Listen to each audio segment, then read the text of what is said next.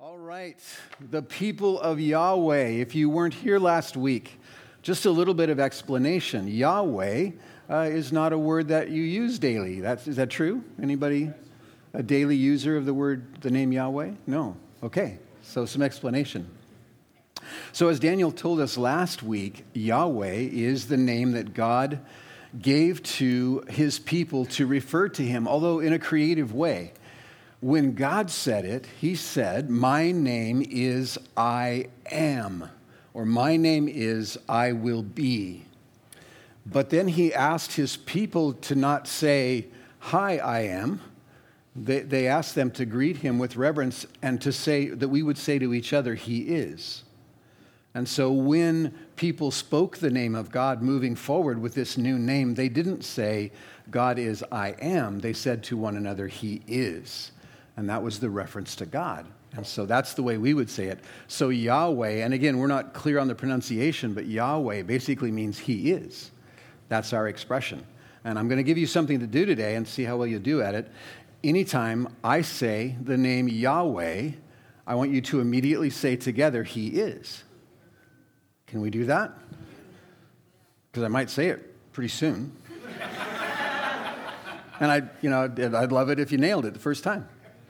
Right? So, people of Yahweh. Yes. yes, I knew that would happen. I knew that would happen. You guys are the best. We didn't have to do that whole thing. Oh, nice try. Let's try again. No, we just nailed it. That's good. All right, but keep it up. Keep it up. Don't embarrass me in front of myself. All right. The passage of Scripture that we are using for this teaching is the book of Isaiah. And we're actually deep into it. We're actually going to be in Isaiah fifty-three and fifty-four. And that might seem a little odd, so why is that so? And here's why. Isaiah is a major prophet, and then there are minor prophets. Any idea why major, minor? It's only one reason. The books were big and the books were small. Yeah, yeah, not the size of the prophet, but the size of the book. So Isaiah wrote a very long book called the Book of Isaiah.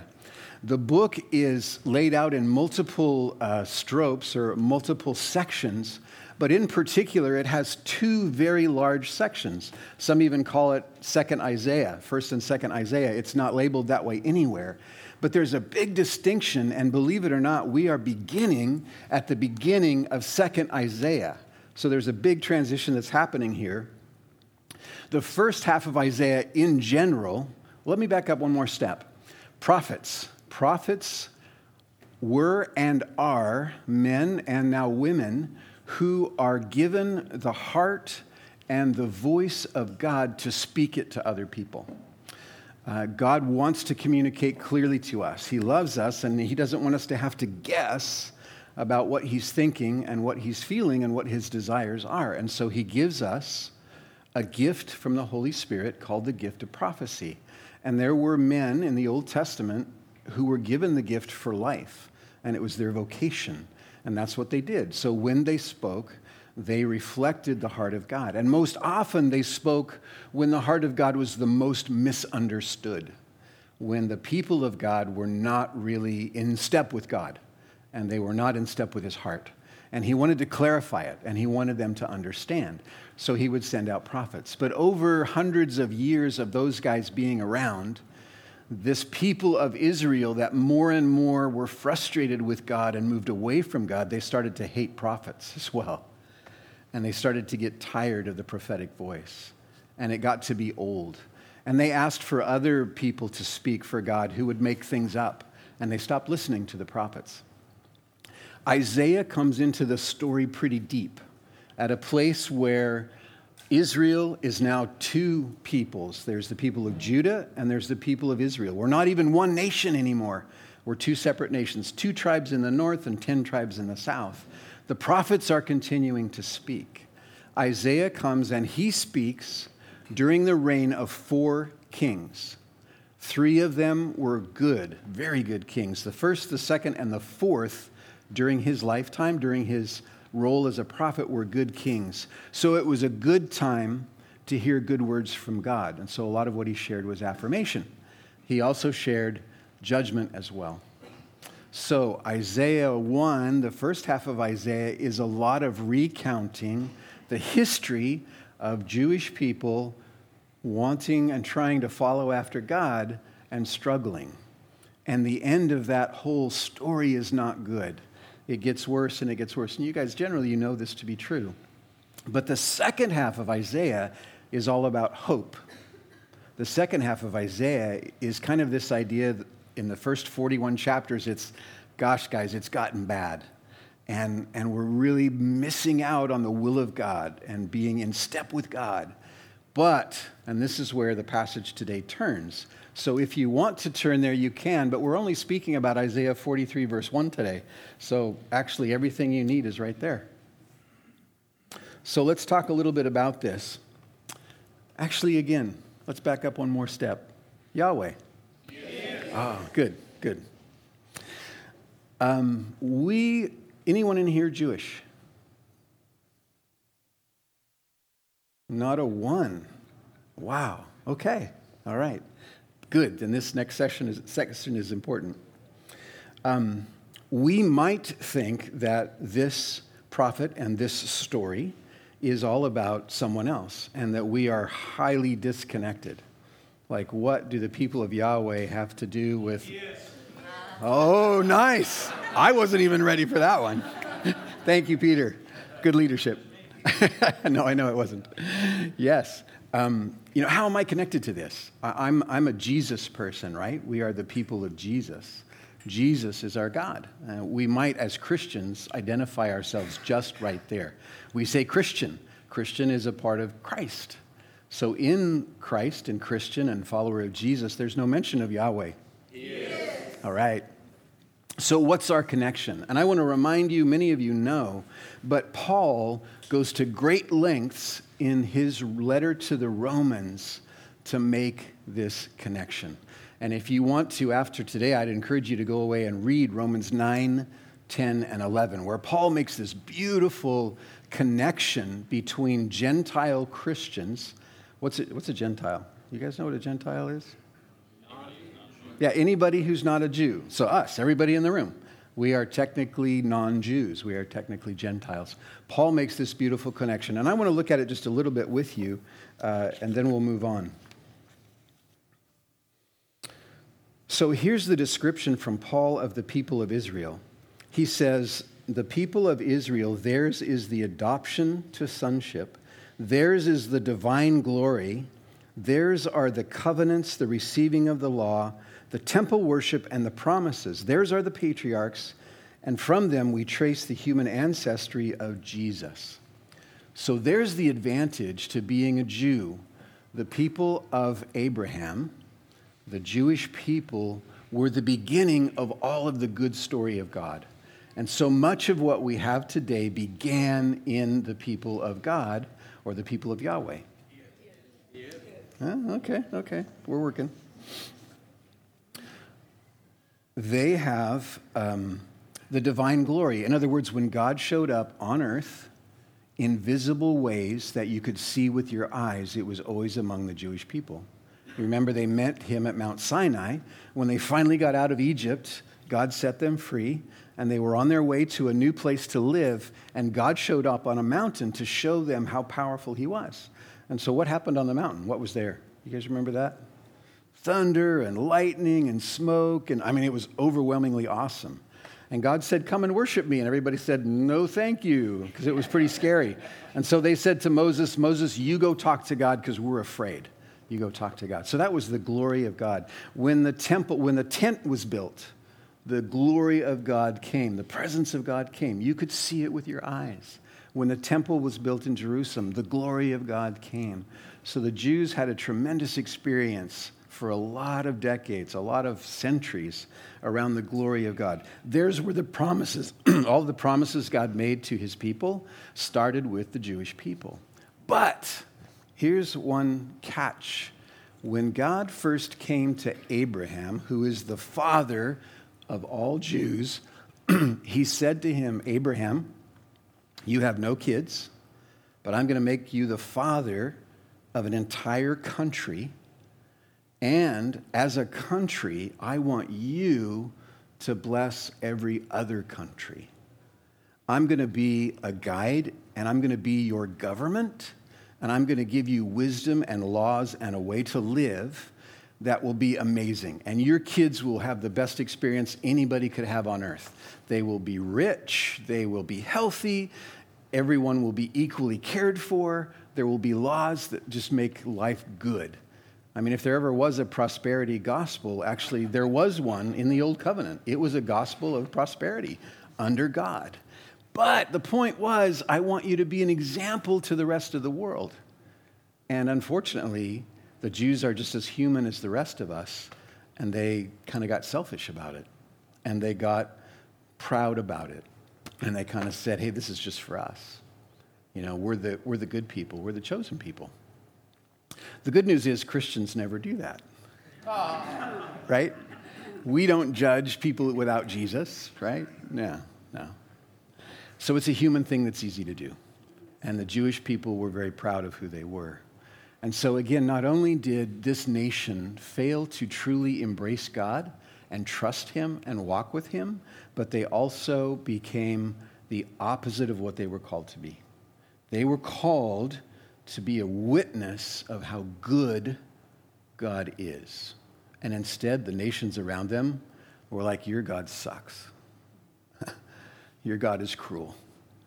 Your God is all these things, and that was not what they were called to do. They were called to do the opposite.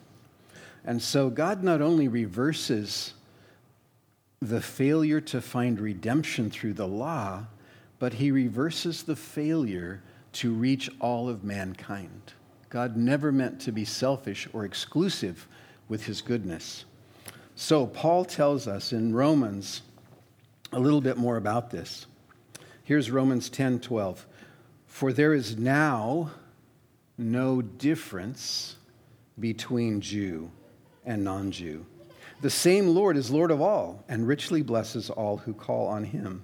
For everyone who calls on the name of Yahweh will be saved. Thank you. Yes. Everyone who calls on his name will be saved. So God broke this exclusivity. And now he says, everything I ever did for Israel, it's for all of you. Everything I ever promised Israel, I promise to you, you who are Danish and German and English and Welsh and African and Indonesian. My promises are for all of you. And so Paul shows us that Yahweh he is. is not only a God of Jews, but he is the God of all humanity and everyone who would follow and believe in him. So I share this with you today because we're talking about the people of Yahweh, and we need to understand we're those people with just as much access and right to the full promises and the history of God. So now the history of the Old Testament is your history. Abraham is your father. We are descended spiritually by faith from Abraham and Isaac and Jacob. In the new heaven and the new earth, we will be counted among Yahweh's people. Yes. Does this make sense? Are you with me? So, words spoken in the book of Isaiah to the people of Yahweh are also words spoken to us. So this is not Jewish history. This is our history. This is our God, and the promises that he made are to us. So let's take a look at this promise. Remember, big transition for forty-two chapters. It's largely been about the actions of the Israelites. It's largely been about rebellion, and it's largely been about the failure of this relationship. So that's why these first two words are so critical. But now, but now. To help you understand this, I want you to think of your own history. And I, some of us came into relationship with Jesus over time and slowly. Some of us came to him abruptly.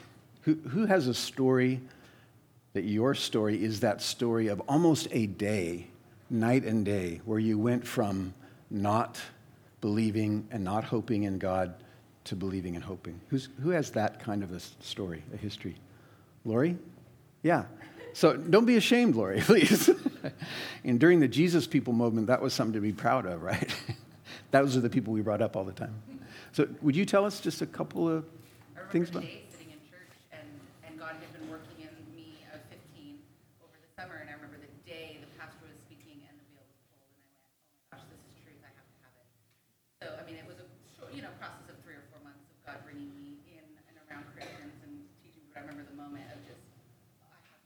Mm. I have to. Yep. That was amazing. Yep. Yep. Life changing. Yeah. No God in my family. Yeah. Yeah. And historically, no God in your in your immediate family at the time. Yeah. So brand new news. Yeah. Yeah. So what you experienced and what you felt, that's what this is all about. So this is that but now moment. So for you, that Sunday, that particular teaching was but now, right? And that's what we're talking about. So that's what this is. This is this is uh, the prophet speaking for God, saying, okay, all this history, but now, but now, but now what? But now this is what the Lord says. This is what the Lord says. The prophet wants to clarify there are a lot of other voices that speak into our lives. There are a lot of philosophers. There are a lot of people who want to interpret life or interpret the scriptures. We all have our own voices, um, and we listen to different voices. But this prophet is saying, hey, here's what God says. And so if you know a little bit about God, this is like, oh, this is good news. This is a voice I want to pay attention to. This is a voice that has authority. It's going to be good. So given all the voices you hear, this is what the Lord says. And here's a clarification. He who created you, Jacob. Again, the prophet is speaking to the people of who? Oh, yes, true. Absolutely. Nice. Man, we're killing it. Yeah. And and ultimately that is the people of Israel. And before Israel's name was changed, his name was Jacob. That's right. That's right. Yeah, absolutely. So he's speaking to this people. Why are they called the people of Israel? Yeah, they're descendants. Yeah, it's like saying, I'm I'm one of the people of Gary. I'm a descendant of Gary. And there's another one, and by law, there's another one, and by law, there's another one. We are the people of Gary. Okay, so these are the people of Jacob, the people of Israel. Israel's life was a microcosm of the entire nation. What happened with him happened with all other people that were in that tribe. And I want to just remind you in my own words a little bit of his history so that you can understand why this is important. Jacob was born grabbing onto something. He came out of his mother's womb with something in his hand. You guys know what it was? What was it? Brother's heel. It was his brother's heel. Yeah, what, what a picture. Like, oh, shoot, I'm not the firstborn, but I'm going to grab on, and I want as much of it as I can, right? I mean, this, this child has no consciousness, and there's something in his spirit that says, no, me. And his name, Jacob, means to grasp. It means to, to uh, contend, to wrestle. And even as an infant being born, before he took a breath, he was wrestling with Esau, saying, no, I want to be the firstborn. I want that. And that that spirit continued throughout his life, right? So, and unfortunately, mom and dad supported this division. Dad said, Esau's my guy. He's tough. He's hairy. He's a hunter. He loves the field. He's like me. He's Jake Johnson. You're just wearing camo, so that just seemed like a fit. It, actually, it sounds a lot like Peter Jenkins, I think. You know, that's, yeah, in fact, the red beard. Yeah, this is Esau. This is Esau right here. If you need a picture of Esau, there's your guy. Jacob was favored by mom. And I'm not going to pick anybody here. I, I might pick myself, actually. Because my mom, yeah, my wife was going to say that, so why not? No, there there is a very, it's hard because I grew up with both of you all the time. But my mom was the one I came home to as a teenager to say, man, I had a bad day, or would you pray for me? You know, that was the relationship mom and I had. Fortunately, they did not, they were not split, right, between us. Yeah, no favored child, but solid relationship. Uh, Yeah, and so that's who these two guys were. And so mom and dad actually supported this contention between these two brothers. And so at one point, uh, again, Esau comes in from the field. He's super hungry. He says, I'm about to die. Jacob is in the kitchen, and he's an amazing cook, as he should be, because he takes after mom, and he's made this amazing stew. And his brother says, I need some of that right now. And Jacob is still wanting to grasp Esau's right. And he says, I'll give it to you if you turn over to me your birthright, if you give me the right to say I'm the firstborn. Esau didn't care. He said, whatever, I'm hungry, fine. Didn't really mean anything to him, which is amazing. The value wasn't there. Later, you know, at the end of the father's life, uh, Isaac is, is ready to bless Esau as the firstborn and truly give him that blessing. And mom and Jacob conspire to steal it. So dad's pretty blind, and he can't really tell the brothers apart that well visually. And so Esau goes out to hunt and bring dad his favorite meal. Jacob sneaks in, makes up a meal, puts on some fake hair, some fur, goes in, gets the blessing. So that's a whole story of contending for privilege, contending for a place, contending for an idea. I have to have an identity. I have to belong to something. I want to be the firstborn. I want to be the one who gets blessed. Then I won't go into all the detail, but he goes after another relationship. He finds a wife. And then he ends up in partnership with his uncle, his wife's uncle, Laban. And they have a fourteen-year relationship that is the same thing. It's all contention. Laban has flocks and herds, and he's very rich. And Jacob says, I want that. I want that. And so he does some crazy, weird stuff, and God blesses it. And he actually becomes quite rich himself, and then they, then they depart. And on Jacob's way to go back to where he came from, he's about to meet Esau, and he knows Esau might want to kill me. And so he sends a bunch of gifts. And if you think about it, Jacob must have been a tremendously stressed man. The relationships that were designed for support and partnership and family were highly contentious. But let me ask you why. Who chose that kind of relationship? Jacob did. Jacob chose it himself. God had promised to Abraham and then said, I reiterate the promise to Isaac, and then said, I reiterate my promise to Jacob. And Jacob just didn't believe it. And Jacob felt like, I have to fight to get blessing. I'll fight my brother. I'll fight my uncle. And this was where he was at. So while he's on his way back to where he came from, to set up shop with his family where he had come from, he meets God. And it says he wrestled all night long with someone, a man, a person. And the person said, hey, the sun is rising, you have to let go of me. And he said, I won't do it until you bless me. Same theme, right? I won't let go. The heel, the birthright, the sheep, the animals, I won't let go until you bless me. And whoever he's wrestling with says, okay, I give you a blessing. Who is he actually wrestling with? He was wrestling with God because God says so. In fact, here, I'll read the passage for you. That night, Jacob got up and took his two wives, his female servants, and his eleven sons, and he crossed the ford of the Jabbok River. And after he had sent them across to the, st- uh, the stream, he sent over all his possessions. So Jacob was left alone, and a man, someone, wrestled with him till daybreak. When the man saw that he could not overpower him, he touched Jacob's hip, and he caused it to dislocate. And he said, uh, and then the man said, let me go, for it is daybreak. And Jacob said, again, I will not let you go unless you bless me. And then the man asked him, what is your name? And he said, Jacob, contender, wrestler, clutch, grabby. This is his name. And he said, the man said, your name will no longer be Jacob, but Israel, because you have wrestled or struggled with God and with humans and have overcome.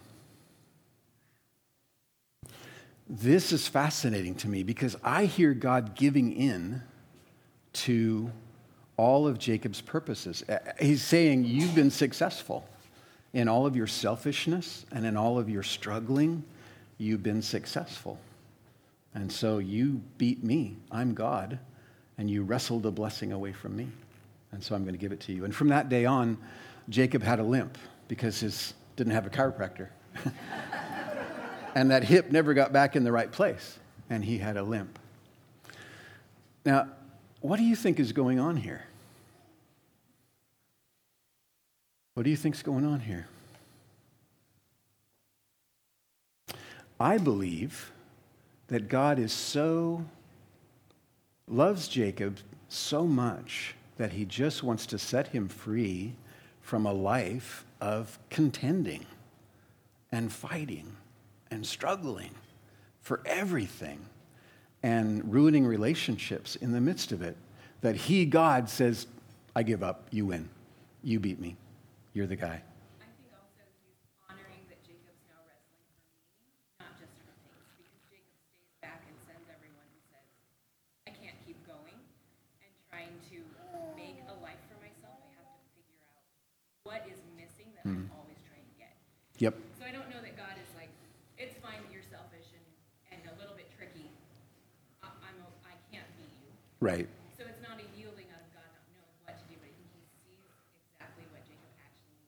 Uh-huh.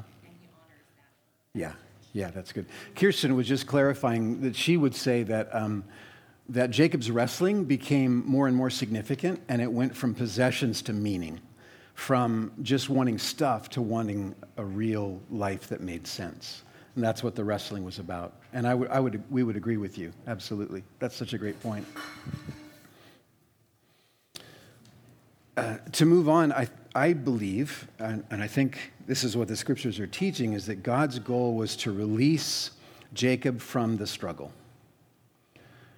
And again, if you look at the history of Israel, same story. Israel wrestled and fought for things that God was literally going to give to them. He literally was going to give to them. And I think this really culminated in the coming of Jesus. God gives himself through his son Jesus to Israel and sends him there to talk and to teach and to explain and to be accepted. And it, and, and Jesus' coming was a free gift with no conflict. Jesus, it said he would not bend a reed that's already slightly broken, that he wouldn't finish snuffing out a wick that's just about dead. Jesus would not contend with anyone. He would not fight with anyone. He came to bring a free gift. And yet, the Jews contended so tremendously that they murdered him. They fought with the very one who had come in gentleness and kindness and life to give them life, and they took life away from him. That's how confused we get as humans about what it is to be human and to follow after God. They fought with him, and they killed him. Now, in God's sovereignty, that worked out. There was a plan for that. But remember what Jesus said as he was getting close to Jerusalem for the last time. He sat outside of town on a hill and he said, Jerusalem, Jerusalem, how many times I have cried over you. I would have gently welcomed you into relationship with me, but you would not have it. You would not have it. That's the heart of the Father to every human, not just to Jews, not just to the people in Jerusalem. I want you. I am coming after you. And humans, we just tend to say, no, thank you, I'll fight for myself. I'll fight for myself. And that's what happens here. So back to our back to this one verse. But now, after an entire national history of struggle and failure, this is what the right voice, the voice of the Lord says, the one who created the struggler, the one who created the contender. In other words, the one who knows what Jacob is like and why he's like that and what Jacob wants and what's important to Jacob. Jacob, I know you. People of Jacob, I know you. Do not fear. That is the universal divine greeting to humans, right? Remember Mary? Woken up by an angel, Mary, don't be afraid. Remember after Jesus came back from the dead and was rather glorified and scary and showed up in the room, and the disciples were like, oh, shoot. He said, hey, don't be afraid, it's me. The universal divine greeting to humans, don't be afraid, for I have redeemed you. This was said in the context of a nation that was still decades away from going into exile into Assyria. This was a future promise. I know where you are right now, and I know what you're struggling with, but I've already made arrangements for your redemption. Do not fear, for I have redeemed you. I have summoned you by name. You are mine. And this is the universal human story. We all desire God. We all desire the one who made us, because the one who made us gets us. If there's anybody that knows what you are like and what you love and what's important to you and how you were put together, it's God. God says, I know exactly who Molly is. I know exactly how I made her. I know what she loves because I gave it to her. I know what she's good at because I gave it to her.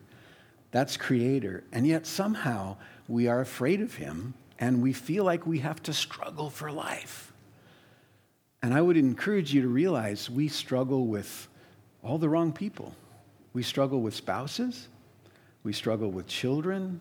We struggle with parents. The very people that have been gifted to us to show us what God is like, ideally, are the ones we struggle with. And we struggle with the jobs that we have, and we struggle with the details of our life, and we struggle with things that are hard and difficult, like pain and suffering. But the voice of God says, do not struggle. You don't need to struggle. I have called for you by your name, Molly. By your name, Dale. I've called you by name. You are mine. There, you don't need to struggle. You don't need to resist. And this is how all humans are invited to be, and you don't have to say it right now, the people of Yahweh. Every human is invited, and every human struggles. And I can't tell you why, but this is reality. So this is the introduction to a tremendous invitation by God into a life that is free from struggle, that is free from fighting for whatever you think you need. And ultimately, the answer to this is in what God calls the Sabbath rest. The Sabbath rest of God, other than one day a week, is a lifestyle where you finally stop struggling. Even when it feels like you should. Even when it feels like, gosh, if I don't struggle, I'm not going to get what I want, and I'm going to get taken advantage of. I have to fight right now. And so we, we're just in this lifestyle of, ah, when am I going to get it? When, am, when are things going to be right? When are my kids not going to be sick? When am I going to have the job that just is the job I really want that fulfills me? When is my spouse going to understand what I need and, and help me out a little more? When is my boss going to stop being so toxic? I need, I need, I struggle, I struggle, I struggle. And, and the invitation from God is, human struggle's not the way. Human struggle's not the way. Human struggle killed Jesus. The way is trust that God is not passive, that God is not far away, but that he deeply cares, that he's tremendously powerful, that he is Yahweh, the one true God, and that he is going to take care of it. And I know I know we, we tend to believe this somewhat. A lot the phrase that's out there right now is God's got this. You heard that phrase? Have you used that phrase? God's got this. That's just a reflection of this truth right here. Yahweh is in control. Thank you. Yahweh is in control. And so this is our hope, and, and this is what we are called to. So we're going to continue to go through this book in all of its detail and understand what it means to cease striving, Psalm forty-six, and know that he is Yahweh. Cease striving and know that he is God. Let's, uh, let's worship out of this reminder. Let's worship out of this hope that we have. And Peter and Consuela and Tim, Cale, why don't you come on up and let me pray. Uh, why don't you stand and pray together with me, everybody. Go ahead and stand up.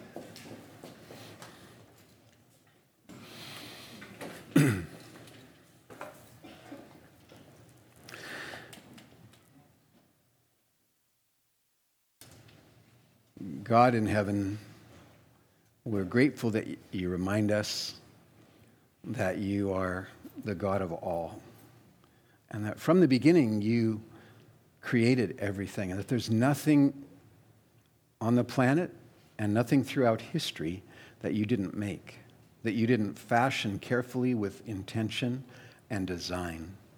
And there's nothing, including rebellion and brokenness and pain and suffering, that you cannot use for the good of humans. And Father, as much as maybe I don't feel it, I just want to say I believe you and I trust you, God. I believe that you are at work, even though you are God, for us here in this family. We believe that you're at work, and we believe that you work effectively, and we believe that you are powerful, more powerful than any other force or person. And so we thank you for this promise, and we thank you that you've called us by name, one at a time, and over and over again. And Father, I ask you now, Holy Spirit, if some of us have forgotten that, would you speak our name in this worship time? Holy Spirit, would you say our names to us again and remind us that Yahweh knows our name? And Father, we want to obey you, and we want to stop struggling and know that you are God. We thank you before we fully believe it that we are yours.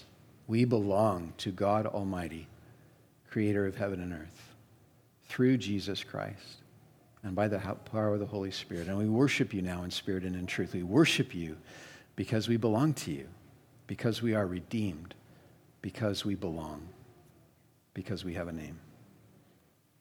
Amen.